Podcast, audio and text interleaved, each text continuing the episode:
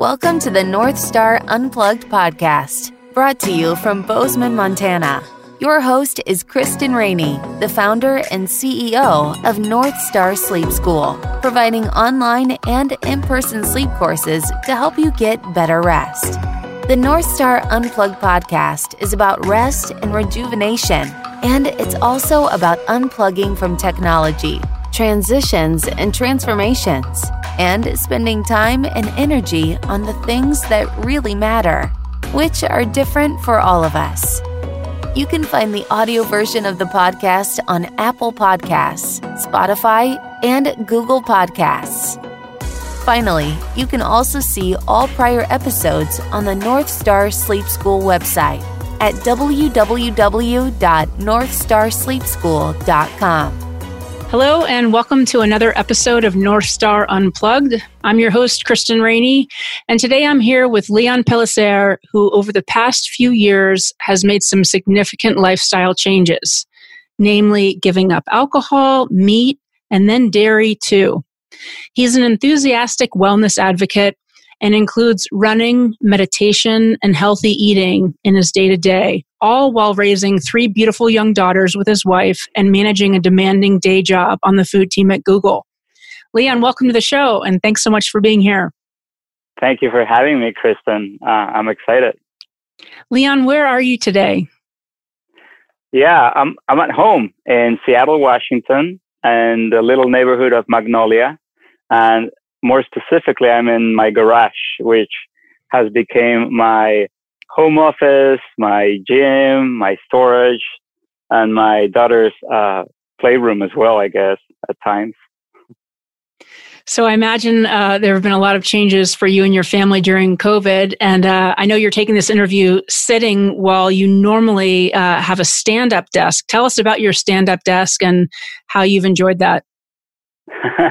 yes, I do have a stand-up desk, uh, and I use it for most of my meetings.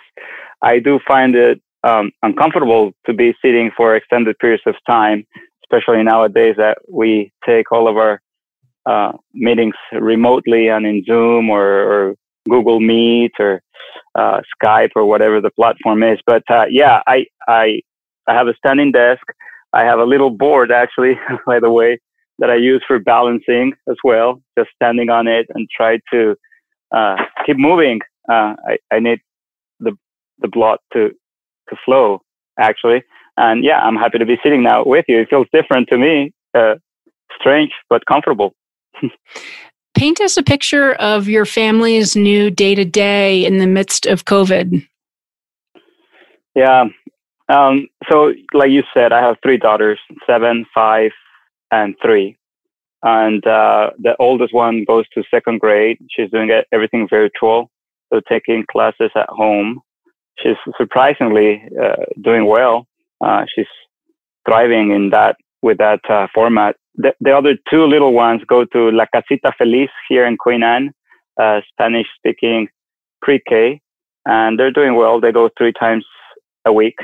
Um, their names are Addie and Georgia, and they're doing well. Uh, my wife is a rock star, super supportive. She does a lot for the family, of course, and uh, I'm just very lucky to have her and and have her support during this time. It's uh, strange times for all.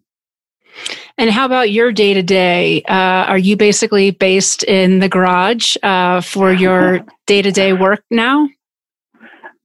Uh, pretty much so. However, uh, since the weather started to change and it started to getting rainier and colder, uh, I'm starting to take more meetings in the house uh, in my dining room table, trying to also stand up there to take my meetings. Uh, it's just getting cold and ugly out here on the other hand, it's just very loud and dynamic in the house with with the little girls. Uh, but yeah, my day to day, um, I try to stick to a routine and try to stay engaged and uh, uh, you know m- making the best of every day, one day at a time, for sure. What's your job at Google? So I work in the in our food team, in our food at Google uh, team, uh, I oversee the Pacific Northwest region. That means offices such as Portland, Seattle, Kirkland, Bellevue, Bothell, Redmond. Um, and we oversee our food operations or oversaw our food operations when we had operations in, in the offices before the pandemic hit and we closed most of our offices. Uh, we uh, manage our vendor partners to operate and execute our, our food program. So, is there? Are you still busy on a day to day basis, even though the cafes are closed? Yeah, very good question. Uh, so the short answer is yes. Uh, just a very different kind of busy. Uh, you know, in, in, the past it was more about the day to day operations and the program itself, and now it's about reinventing the program and the work uh, or the office from home and how is that going to look like in the future we i guess nobody knows yet but trying to reinvent that piece Leon, I'd love to dig into your personal wellness journey. Um, as I mentioned in the intro, you've made some pretty large lifestyle changes for yourself over the past few years. Can you share more about those changes and why you made them and what inspired them? Yes, thank you for asking. And uh, you know, I'll I'll be brief, and you tell me how much you want me to extend. But basically, um, basically, it started about five years ago when I joined Google. I joined Google September 14th, 2015, in San Francisco, California, uh, coming from New York City in Manhattan when uh, I was working for the Mandarin Oriental Hotel at the time, Mandarin Oriental Hotel in Columbus Circle. And uh, I was a director of food and beverage for that hotel. Very amazing operation, awesome outlets, dynamic uh, catering, fantastic wine program. Um, I'm a certified sommelier uh, by training. And in New York City, with that lifestyle, having wine dinners very regularly, uh, long nights, and just uh, all in all, not the best uh, healthy lifestyle, if you wish.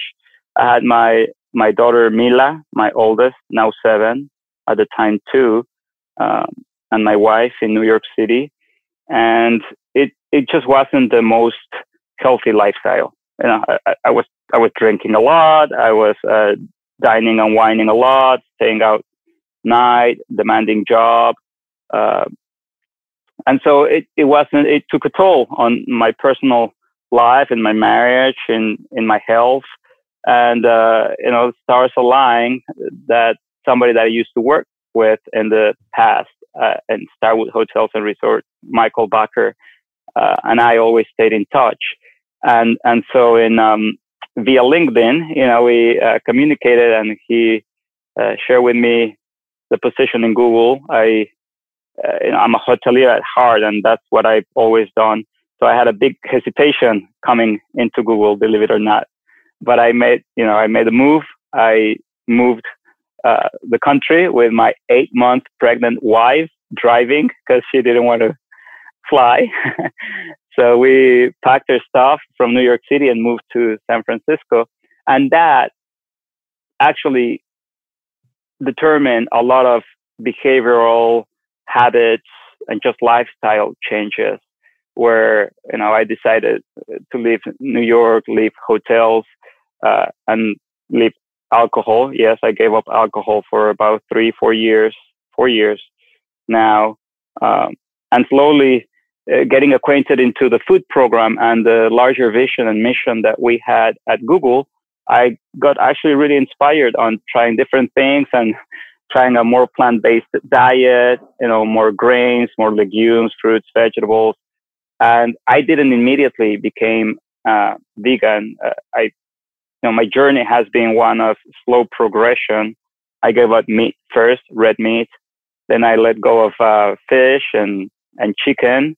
Uh, then we, my wife and I, very supportive her all the time. She actually proposed and initiated some of these changes uh, we we we gave up eggs and dairy, uh, you know, cheese. So we turned into completely vegan uh, a couple years ago, and we've been really really enjoying the experience. It's a it's a process for sure. It takes time, and it's not for everybody, but your palates and your uh, systems get used to it for sure.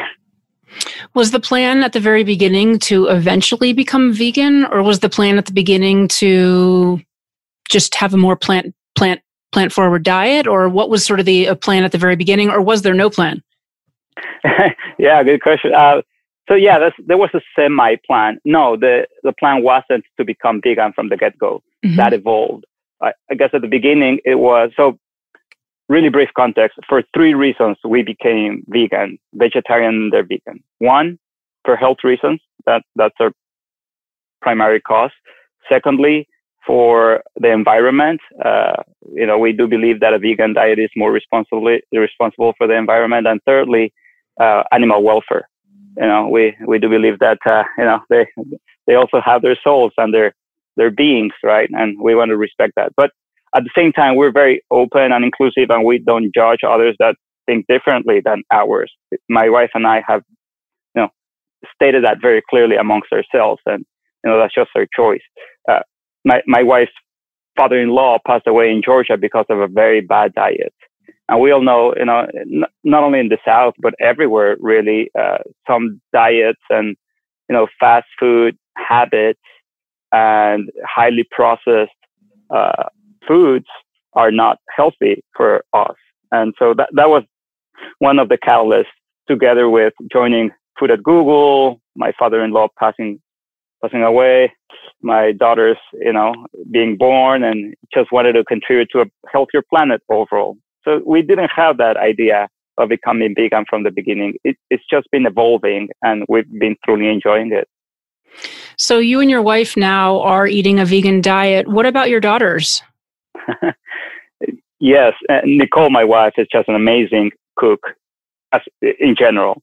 But she's, for some reason, she's been getting very interested in vegan cooking, and she has, you know, she follows all these groups and has all these recipes, and you know, we anyway, we, you know, we're we're members of this purple carrot thing, and uh, very interesting. So the the our daughters, to answer your question in short, they're not vegan necessarily 100% we let them eat whatever they want. We encourage them to eat, you know, anything and everything, dairy and meat. And however, uh, two of them, the, the middle one, uh, for the most part, has chosen to not eat meat. Uh, and she's a very good eater. She surprisingly loves vegetables and legumes and grains. And, you know, she seems to be happy and she's very curious. My wife and I always talk, she's, she really has a gifted palate. She can tell you, I don't know if the diet has anything to do with that, but she's probably the only one that I would say is vegan by choice. Yes. What's the purple cow reference you mentioned earlier? yeah, sorry. Purple Carrot is a, a, company similar to Blue Apron and another uh, packaged, meal packaged and delivery companies, but they do strictly vegan actually. And we've been members since maybe a year ago. My wife likes it a lot because it, it provides ingredients and it provides recipes, but she really is curious and interested in learning new techniques for cooking vegan. And that company has a really good setup and platform to provide those recipes and very much training. And so she plays with that. She orders a couple times a month and then she ventures on her own, uh, grabbing those recipes as a foundation for further exploration. Did you give up alcohol first or alcohol and meat at the same time? I can't remember. Yeah, I mm, huh. I gave alcohol I gave up alcohol first. Um and and and then I gave up uh, meat and then I gave up cheese and eggs. And in full disclosure, and this is this is good to share as well. I felt that I needed a break, hundred percent from alcohol, so I stopped zero, nada, niente, right? And I did that for two years and a half or so. And in in socializing with my wife and being more at ease with the idea of uh, having another, you know, a glass of wine here and there and a beer. And uh, I started with her, you know, drinking a glass of wine here and there. And it's actually fine. It feels okay to uh, be able to have uh, a glass of wine or, or, an after dinner drink or whatever in moderation. it's totally different than how I used to drink before. So, when you became a sommelier, was that inspired by uh, passion for wine, or was it inspired by sort of professional development for your career? I, I think both. Um, yes, I so my my my major, my bachelor is uh, hospitality uh, management, and that's what I've always done. You know, I, we moved around the world and we lived in different places, but uh, when we were last in Hawaii, in the island of Kauai, uh, I started running the food and beverage and the wine program. And so, as part of the professional development, I uh, applied for my. So there's four levels in in being a sommelier. There's the entry level, the certified level, the advanced level, and the master sommelier. Right? You want to be a master sommelier? That's like a doctorate. Uh, so I have two of those levels. I'm a certified sommelier, and uh, I I did it because I liked it. I like wine. I started understanding how it works, how the terroir translates to the glass, and how the bouquet and the aroma gets uh, it's it's influenced by the surroundings or on where the grapes are grown and how is it processed. And it, I I just got very interested and curious about it. So that's that's what I took it together with. Yeah, it it helps my professional development, or it, it helped it at the time the wine class I took during business school was my favorite class in all of business school. And it happened to be not even at the business school, it was across the street. That's um, awesome. But yeah, I mean, I, I hear you. It's, it's about geography and um, yeah. Flavor and culture and science and so many different things. It's so interdisciplinary. Do you miss, do you miss, do you miss it at all? Yeah, sometimes mm. I hmm. do. And mm.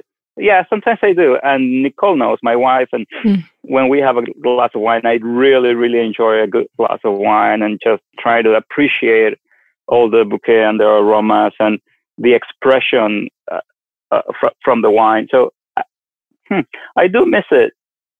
But, to tell you the truth, Kristen, as you know this, uh, part of the training is a lot of drinking, right? And mm-hmm.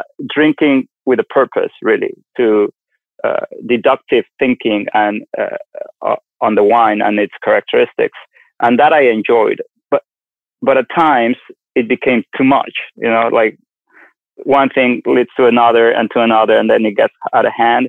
So I don't miss that part. I actually appreciate just having in moderation and fully appreciate a good glass of wine. Uh, I think I like that better. How did friends and, and colleagues react when you started refraining from alcohol during social events? Were they um, supportive? Were they confused? Uh, did they give you a hard time? Yeah, no, they didn't. They, for the most part, everybody was supportive. Uh, you do feel, but I think that's on on us, right? On those of us that choose not to drink, you feel a little strange and out of place at times. Uh, but you know, if you you know you know you, you have a strong conviction and you know why you do it, it it no, I they were supportive and understanding, and they were always trying to be inclusive on. Okay, there's no alcohol, but you want a mocktail or some sparkling water or something. Yeah, I'm I'm lucky. and was it harder to go vegetarian or to take that additional step and give up dairy to become vegan? Yeah.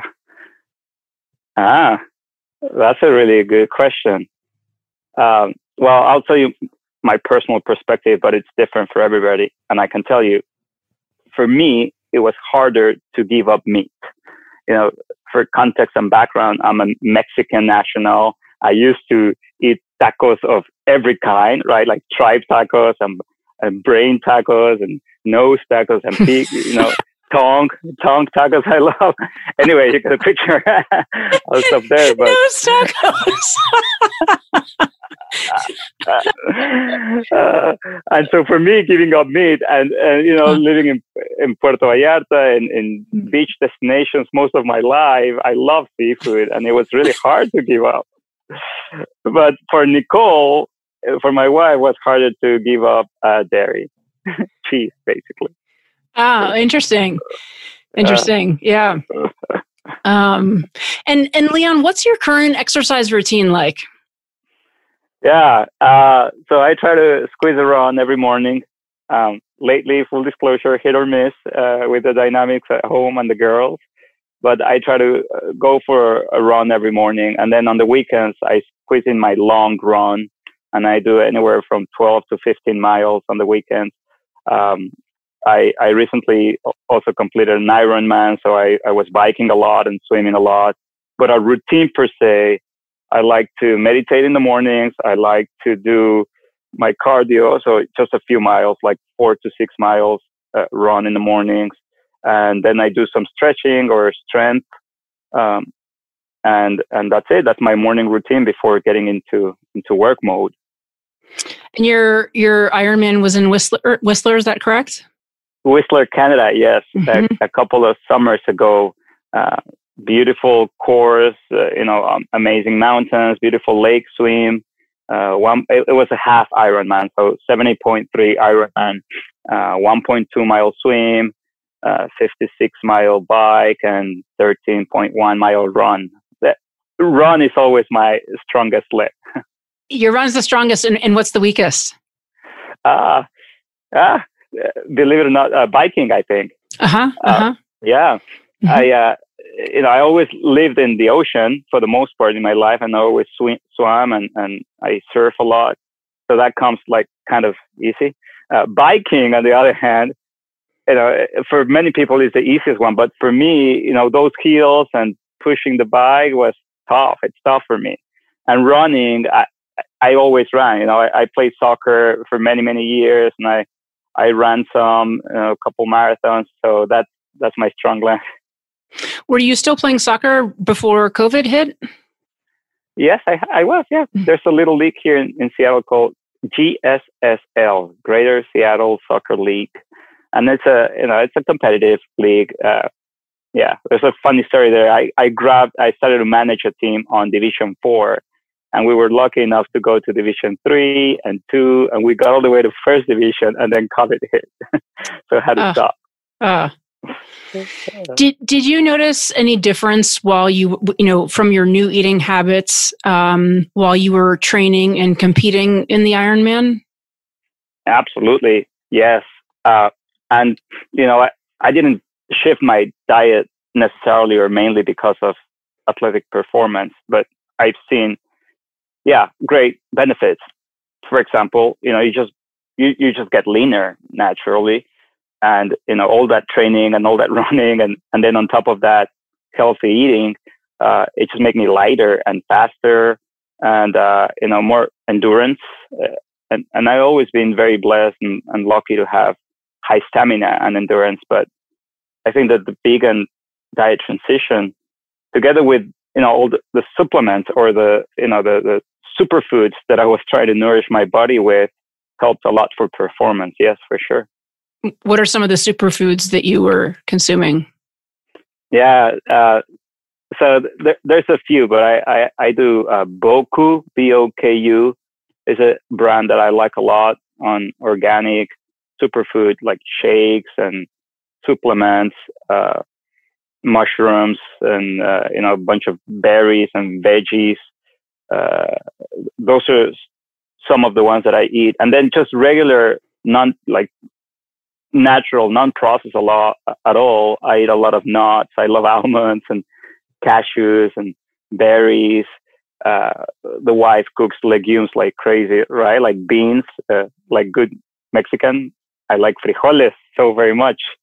Uh, and she's a great cook with that. So just, you know, not necessarily superfoods per se, but a lot of a- ancient grains and a lot of legumes and yeah, a lot of uh, fruits, vegetables, you know, kale, spinach. She's a master in the kitchen, so I'm very lucky in that regard. Leon, do you have any plans to enter any future events or races? Yes, I'm planning. Um, so the next one that I was looking at, I think it's March 2021 in California. And uh, like I told you, I, I did a half Ironman, but I really want to do a full Ironman. So that's my next next one on the bucket list. Nice. Yeah. So you talked a little bit earlier about your your morning routine, the fact that you um, try to get a run in, the fact that you meditate, the fact that you have a boku shake, um, a green shake. What time are you getting up in the morning, typically on a weekday? I get up around four thirty, typically. some days could be like 4:45, five o'clock is late already, and sometimes you know, and I know this podcast is about sleeping, so I also have uh, my experiences around that. But uh, sometimes could can be tough nights and could be like as early as 3:30, and I just get up and go. and what time are you going to bed at night typically? Yeah, I I um, so with our daughters being young and going to school, we're trying to put them down early. Early for us is like 7 p.m. They're in bed, right? And then my wife and I have like an hour to wind down. So I end up I end up in bed and sleeping by 8:30 or so. Um, and you know I like it. I I guess I, I've been getting used to it because I've been getting up earlier and earlier, and then getting tired earlier. Um, yeah, and we, we have a little routine. You know, we, we drink our teas in the evenings and we put this, you know, uh, uh, essential oils around. And I, I started actually, I haven't told you this, but I started exploring with CBD oil and tinctures, and I actually find them quite helpful. So it's interesting that you have a, a very clear wind down routine uh, in the evenings, which is just so so critical to signal to our bodies it's time for bed. Um, that's really fantastic to hear. Um, when you're getting up that early at 4:30, um, can you give us the play by play? Do you run first? Do you meditate first? What's the order of events? I meditate first thing in the morning. Uh, I get up and I usually try. I usually use an app, Insight Timer or Calm or Headspace. Uh, lately, though, I've been trying to do self-guided meditations. So, trying to sit for 30 minutes just with my breath and you know looking into myself and and the light inside inside and just try to put the mind in blank. Very challenging though, but uh, I do that first thing. Yeah, 30 minutes, 30 to 40 minutes uh, that's my first thing. I get up from bed. I go to the living room. I have a little meditation couch. Um, nobody's around. Everything is quiet and dark. And sometimes I even put my uh, my blinds. Uh, I don't know. That helps me sometimes focus a little bit more on the breath. Uh, an eye mask? Is that what? Yes, bl- okay, mask. got it. My got blinds, it. yeah, like got a horse. Yeah. yeah. and so, an so you're mask. always meditating in the same place of your house. You have a spot. I do. hmm Yes, yes, and you know, do the whole technique. I try to keep my back straight and, and get covered, get comfortable, and feel, you know, the the the um, the resistance, the support in my body. Like I think to me that's important. You know, feel that connection to the ground somehow, or not to the ground, but to the chair or the couch, and then anyway, you get the picture. Um, Have you ever uh, done any kind of meditation retreat or silent meditation retreat? Uh, you know the not really i guess. I did some uh, courses like search inside yourself uh, with you in seattle. So sort of kind of like a mindfulness meditation uh, training but not really like a retreat. No i i've always been curious and i've been uh, uh, eyeballing a few here and there but you know with the family and the girls and I, I just feel very guilty to leave my girls with my wife while i go and do nothing really, right? uh, so no, I haven't. Can you share, Leon, with listeners just a little bit about what the Search Inside Yourself course from Google was all about? Just really briefly, what it, what it was. Yes, of course. Very briefly, uh, this Googler, uh, the very good fellow of Google, uh, wrote this book, Search Inside Yourself. And it, it, was basically a fundamental belief that meditation can change the world and humankind. And, you know, the play of words on search engine, Google and search inside yourself is what he uses. And it's just a, a class, a course on mindfulness and meditation and uh, introspection, I guess. And, and you know, just uh, approaching life with a different lens other than the regular West culture go, go, don't stop, and driven, driven culture attitude, you know, slow down and take it easy. Basically, that's what it is. Did anything change for you in terms of behaviors or habits after that course? yes, I did. It's funny. Yes, I think it was after then when I gave up alcohol. I was vegetarian and then slowly transition into the vegan uh, lifestyle. But, but more fundamentally, yes, something changed. What it, what changes is how I approach life and how I approach happiness and well-being, and trying to have, I guess that opened my eyes to have a clearer picture that it's not all about a position or money or wealth or uh, you know who are you, where you live, or I guess it is everything about who are you, but we misinterpret who, are we based on titles and external circumstances and life. And that helped me to be more open and introspectively uh, accept myself and strive for a better place spiritually, um, other than material material stuff. Leon, now that you're working from home every day as opposed to going into Google, has your diet changed at all now that you're eating all your meals at home rather than so many meals at work? Um, yeah, that's a good question. Uh, so Google, because of the program, and those of our listeners that don't know the program, Strive, which you helped craft greatly, uh, uh strives for a plant-based diet, right? And uh, of course, with the options of uh, you know, carnivore and, and, and meat, animal proteins and other. Uh, so it makes it very easy at Google to eat vegan.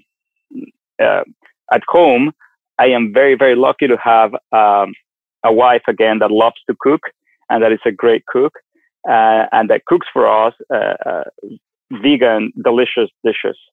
So yes, it has changed just because at Google it's more read, readily accessible and you can have it whenever you want. You can maintain a very good, at home, you just, I just need to be more mindful on what we buy, where we have it, not necessarily on the vegan versus non-vegan or non-vegetarian, but on the process, on mm. the process items that are around the pantry.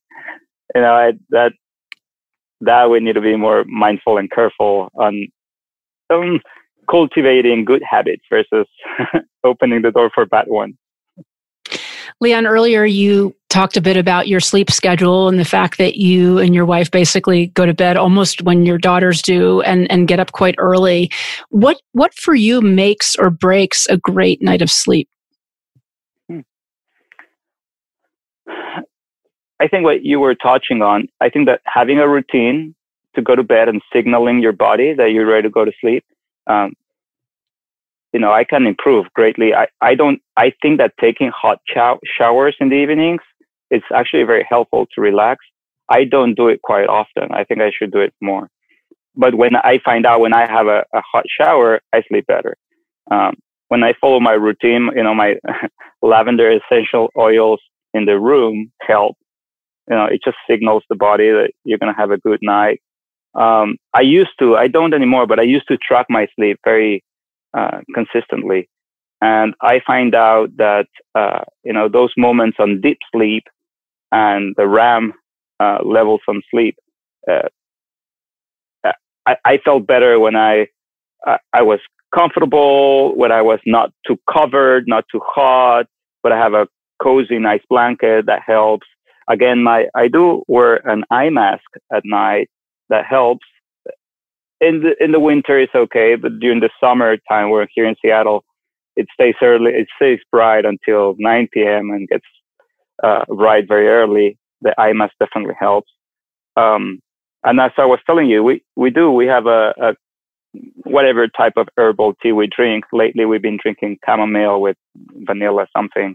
Uh, and I do. I, I've been trying, starting to explore with CBD. And I find it actually quite interesting. Uh, you know, a few drops of CBD oil and extract and tinctures help me to relax and I find myself more rested when it's time to get up. What you were saying earlier about um, hot showers is pretty interesting. It's not not just hot showers, but also a hot bath or a hot sauna or a hot tub for those fortunate to have access to those things. Um, what's crazy about it is it, it isn't it isn't only something that relaxes you, but it also actually counterintuitively it lowers your body temperature. And when you fall asleep um, your body temperature drops a couple of degrees. So in a sense it's actually preparing your body for sleep. So it, it works in a lot of different ways. It's pretty interesting and i find it impacts my sleep uh, pretty significantly too. So that's a great one that you brought up. In agreement yes Tell us, Leon, about the online course you took recently at Yale, The Science of Well-Being. What was the format of the course and what were some of the themes that you explored? Yeah, uh, it, it's a very fun course. I highly recommend it. I hear that it's uh, Yale's number one, Yale's number one course in the university and now outside of the university. Um, uh, so to be brief, I, I really enjoy the course. Dr. Laurie Santos, who is the doctor that teaches the course online, is uh, you know super talented and very engaging and very down to earth. Um, I enjoy that she's a real person, you know, that she's real with real struggles and she shares her opportunities to uh, to become happier and improve her well-being. And to that, I relate a lot. Um, some some topics that uh, come to mind are that our brain tricks us really. We think that certain things are going to make us happier, right? Like money or status or positions or wealth or, you know, whatnot. Um, however, uh, we know that they don't. Yet our brain understands that, that those don't, that things like experiences and, and friendship and giving back and compassion and community is what really makes us happy. Yet our brain continues to trick us to not let go of those things that are material and mundane. Uh, so that part I really, really enjoyed. And I enjoy that uh, she gives you very tangible uh, exercises and techniques to really, really, it's not just a course of and theory.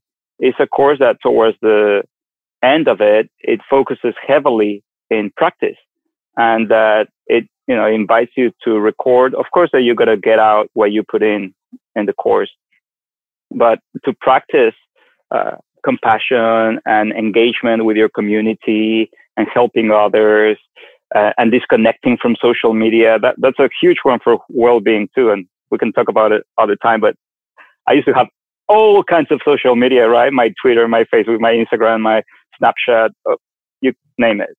I, I quit them all, but like maybe like three, four years ago, except LinkedIn. LinkedIn I did keep because I use it for professional.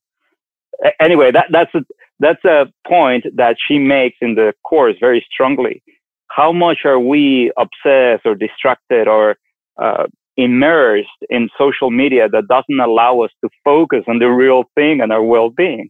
Uh, things like that uh, is what I really enjoy the most. The meditation uh, piece of it, the giving, the giving physically and, and and monetarily giving incre- increases our happiness tremendously. And it's so counterintuitive, right? Like, well, am I going to let go of my money and that's going to make me happy? No, I want to keep my money. But then once I start practicing it, it, it's remarkable how it, I think it starts to change the structure of your thoughts and your brain. I'm glad you brought up um, social media um, because you know unplugging from technology, as you know, is a as a theme of the podcast, and we've had some interesting conversations over prior episodes about all the different ways that we can do that and be more mindful about how we engage with technology. Um, I'm super excited about the course. I actually, I told you I just literally signed up this week for it. Yeah. I haven't started it yet. All I did was uh, click uh, yes, but um, yeah. I'm very excited about start. it. And you know, for any listeners who who who want to uh, get on board, just do a search for Yale the Science of Well-Being, and it's on the Coursera platform, C O U R S E R A, and we'll put this all in the show notes too. Um, Leon, tell us about the Happiness Lab Yes, the, the Happiness Lab is, is a lab, an online lab platform that Dr. Laurie Santos uh, started with Pushkin Industries. I have that in my head uh, very fresh because I hear to her podcast very regularly. It's called the Happiness Lab, and it's it's a very awesome podcast, relevant for nowadays, but also relevant just to humankind and and the science of well-being and just improving ourselves uh, as people. Uh, the Happiness Lab has a bunch of different episodes and uh, all the way from Aristotle and you know, ancient thinkers and philosophers to COVID to New Year's resolutions to uh, you know the day to day and and the uh, strive for improvement, uh, well-being improvement for for human beings, and it's a it's a very good uh, lab and podcast. Was there anything that's been surprising to you, either from the website of the Happiness Lab or the podcast of the Happiness Lab? Anything that was um, just a real surprise? A real surprise. I, I guess not really, and that's the interesting thing, uh, Kristen, in my opinion, that I think as human beings, we know what's good for us and we know what makes us happy. So surprising per se, not surprising, more reaffirming, reassuring, and motivating to actually practice them. Like I, I, I imagine that 90% of human beings agree and acknowledge that if they sleep better, they perform better. Now, big caveat. I don't know. There's some people that might not agree with that, but um, we know that, yet we don't do it. And many times we choose not to do it. You know, you, you know that putting your phone down a couple hours before going to bed is going to help you sleep better. We know that, right? Or shutting off the TV an hour or so before is going to help you sleep better. But we still choose not to do it. And we, we choose not to do it, not because we don't want to sleep better, but because the, and I guess that's the most surprising thing to answer your question that we know the answers and we know what's right and for us and for our own well-being yet we don't do it. And it's that uh, you know dr laurie santos i don't know how she articulates it but she's brilliant at motivating and encouraging people to do what we know in our heads already. It's the best thing to do for ourselves some of these things are sort of easier said than done uh, yeah. and the day-to-day reality of the pull of our phones and the pull of facebook and the pull of instagram and the pull of our email and the pull of all the crazy news it's hard to resist sometimes. Yeah. So leon you've been in one place now seattle for what seven years? Is that right? You and your family have been there six seven years? I'm losing track. Yeah almost uh, five five years. Five and yeah, and it's the place that we've been the most so far. so that's it's quite a contrast to your life before. Um, I know you've touched a little bit on this earlier, but can you share a little bit more about what your career and lifestyle were like? Um, how how long you typically lived in locations before this? yes, uh, yes, very little. lived in locations before. Uh, my, so as I was telling earlier, I have my bachelor's in hospitality and tourism, and I I worked for three main companies throughout my career before joining Google: Four Seasons Hotels and Resorts, St. Regis Hotels and Resorts, and Mandarin Oriental Hotels.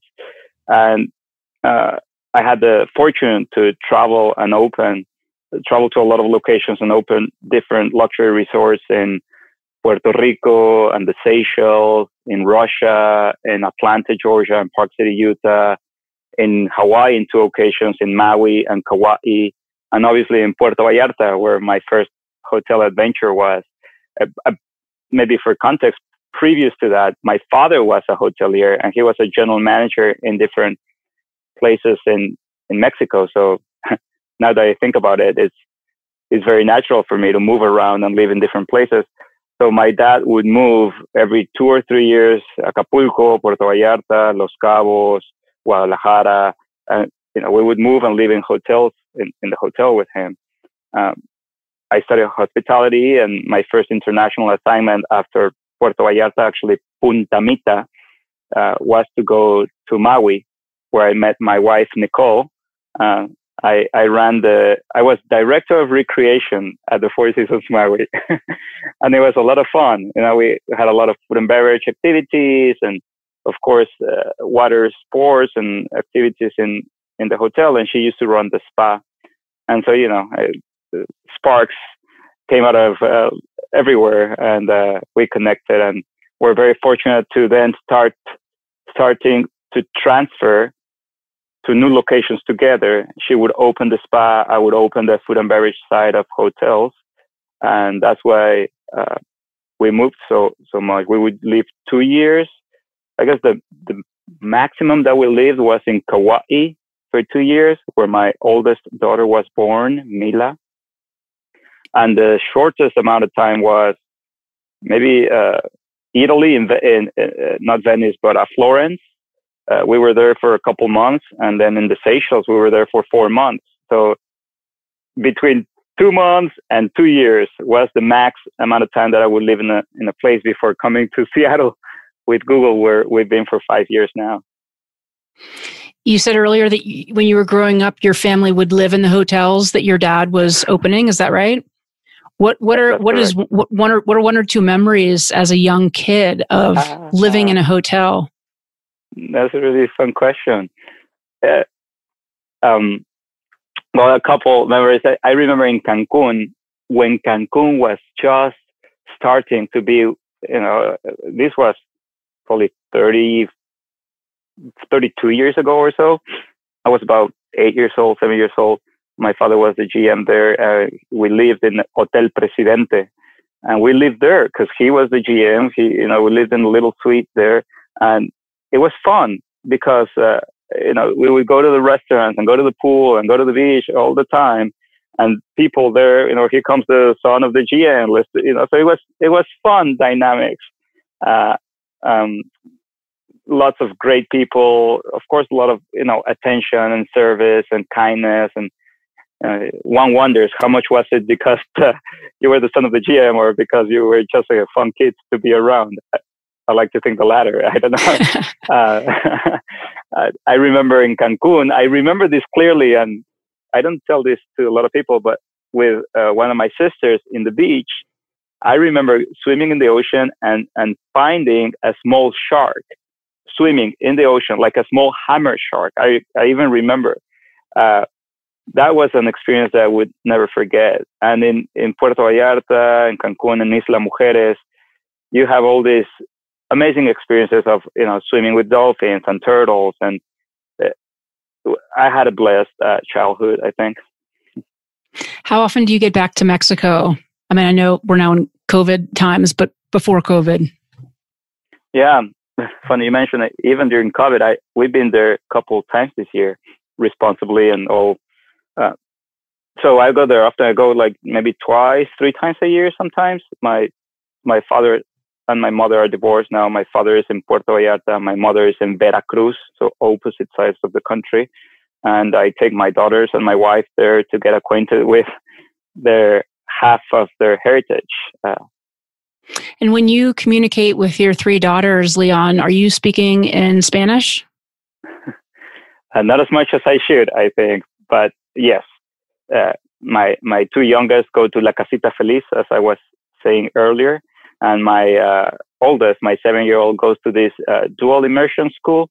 So you know, they, we're lucky that they get uh, some exposure there. But at home, I try to speak to them in Espanol, yes, and and Nicole, my wife, is happy about it too because she's starting to learn more and more, and she's getting more comfortable practicing it. Leon, uh, can you share any book recommendations for our listeners?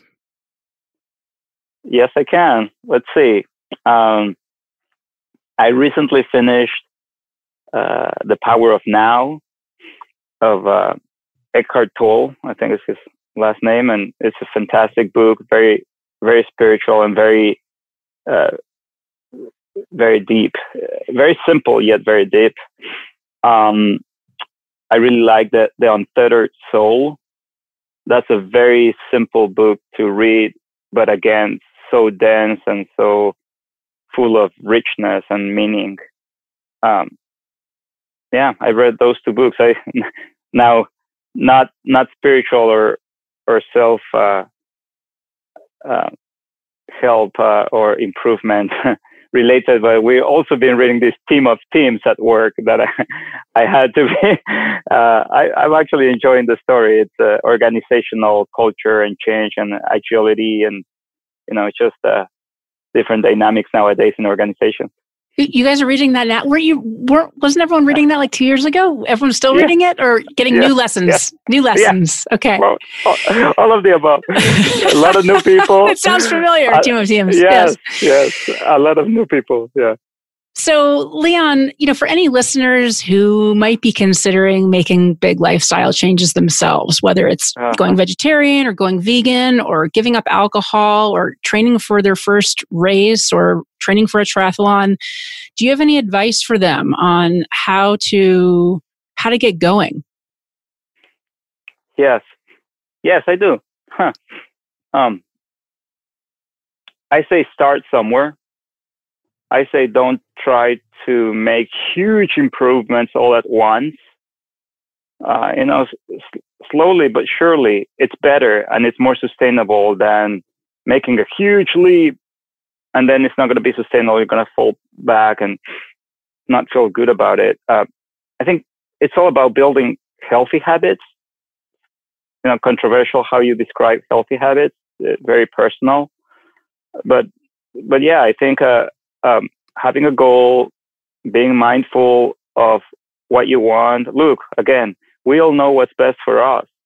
So if you, if, if we force, we force ourselves sometimes to make, to, to delay a reward or a gratification, uh, for the sake of making a smarter, wiser decision and building a better habit, it will pay off. And eventually, I think our brains and our just our habitual beings will get accustomed and enjoy the new habits. And you won't miss, you know, whatever the, the, the bad habits could be. You know, I, uh, at some point you don't, I didn't miss alcohol and I didn't miss meat or, or greasy cheese, you know, and I'm not saying that's bad or a lot of people love it and that's fine. That's great. It's just, uh, you know, I guess my advice is start slow, uh, be consistent, uh, forgive yourself, have compassion. Sometimes we're going to fall off the wagon and not beating ourselves for not sticking to the plan um, is important as well. Leon, I know your family recently purchased an Airstream. That's very exciting. I'm, I'm drooling. Um, what inspired that purchase? Ah, uh, yeah, it's uh, we've been talking about it for about two, three years that we wanted to get an Airstream. Why? Because um, part you see again on we already know what we already know. This uh, science of well-being course referred a lot to experiences versus material things, right? We knew what we knew. You know, we I know that having experiences and giving experiences to my family and my daughters is much more valuable than giving them stuff, right? And it's going to be there. It's not material. And, and so I, all this to say that I believe that the Airstream is going to be a vehicle, literally, to provide uh, experiences to my family, you know, and adventures and wander around and, you know, get, go, go off, uh, you know, uh, get out of Seattle, go, go down south, go to Mexico, travel the country, go down to Patagonia, eventually Argentina. I don't know. Uh, and so we've been talking a lot about it. I, I, was telling you maybe too much information, but this uh, uh, high senior executive in, in Google at some point a couple years ago was referring to that as well as a matter as a, a, topic to enjoy with his family, and that resonated with me. Uh, Philipp Schindler uh, was saying that he he had just gotten Airstream, and so I really wanted to do it anyway. And I think that the COVID circumstances and our current life situation has kind of been a catalyst to come on, let's do it. So this Saturday in three days, we're gonna go pick it up, and we have orientation, and apparently there's driving classes for a nursing because you need to know the whole thing and gray water and connections and I don't know. We're we're about to find out. Super exciting. I can't I can't wait to hear about it. Uh, Leon, my last question for you today is where do you see yourself in five years or 10 years' time if you could look into a magic uh, crystal ball? Hmm. I don't know, um, would be the short answer. Mm-hmm. I think throughout my life, I've been, I, I had been very driven in, in regards of growth. And when I say growth, I always look at my next position and my next title and my next, you know, promotion and uh, good or bad, I've been, I, I do, I have to admit, I've been chasing something and, uh, I don't know, I don't know what that has been. Uh, other than I consider myself relatively successful from where I come from and where I am now, and I'm very fortunate and blessed, and uh, very humbly uh, admitting that I have certain level of success. But all that being said, I think that the real success comes when you start diving into yourself and trying to grow as a spiritual person, right? And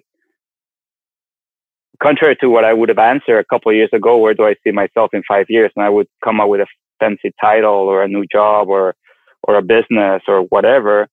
Um, I think that I see myself being an inspiration to my daughters and to others to really care for themselves and be empathetic and compassionate and care for the real meaningful things in life and try to influence others to better themselves in, that way, you know. Well, Leon, thank you. That's uh, a beautiful place to end. And thank you so much for taking the time, but also sharing so many personal stories. Uh, it's really been an honor to have you on the show. Thank you. Of course, Kristen. Thank you for inviting me. I am very humbled. I'm, I'm pleased that you had invited me. Thank you. And for all our listeners out there, uh, thanks so much for tuning in today. Uh, if you feel inspired, please take a minute to leave a review on Apple Podcasts or your favorite listening platform and share the episode with your friends and subscribe. And have a great week. Happy Thanksgiving and take care, everyone. Thanks for tuning in to the North Star Unplugged podcast.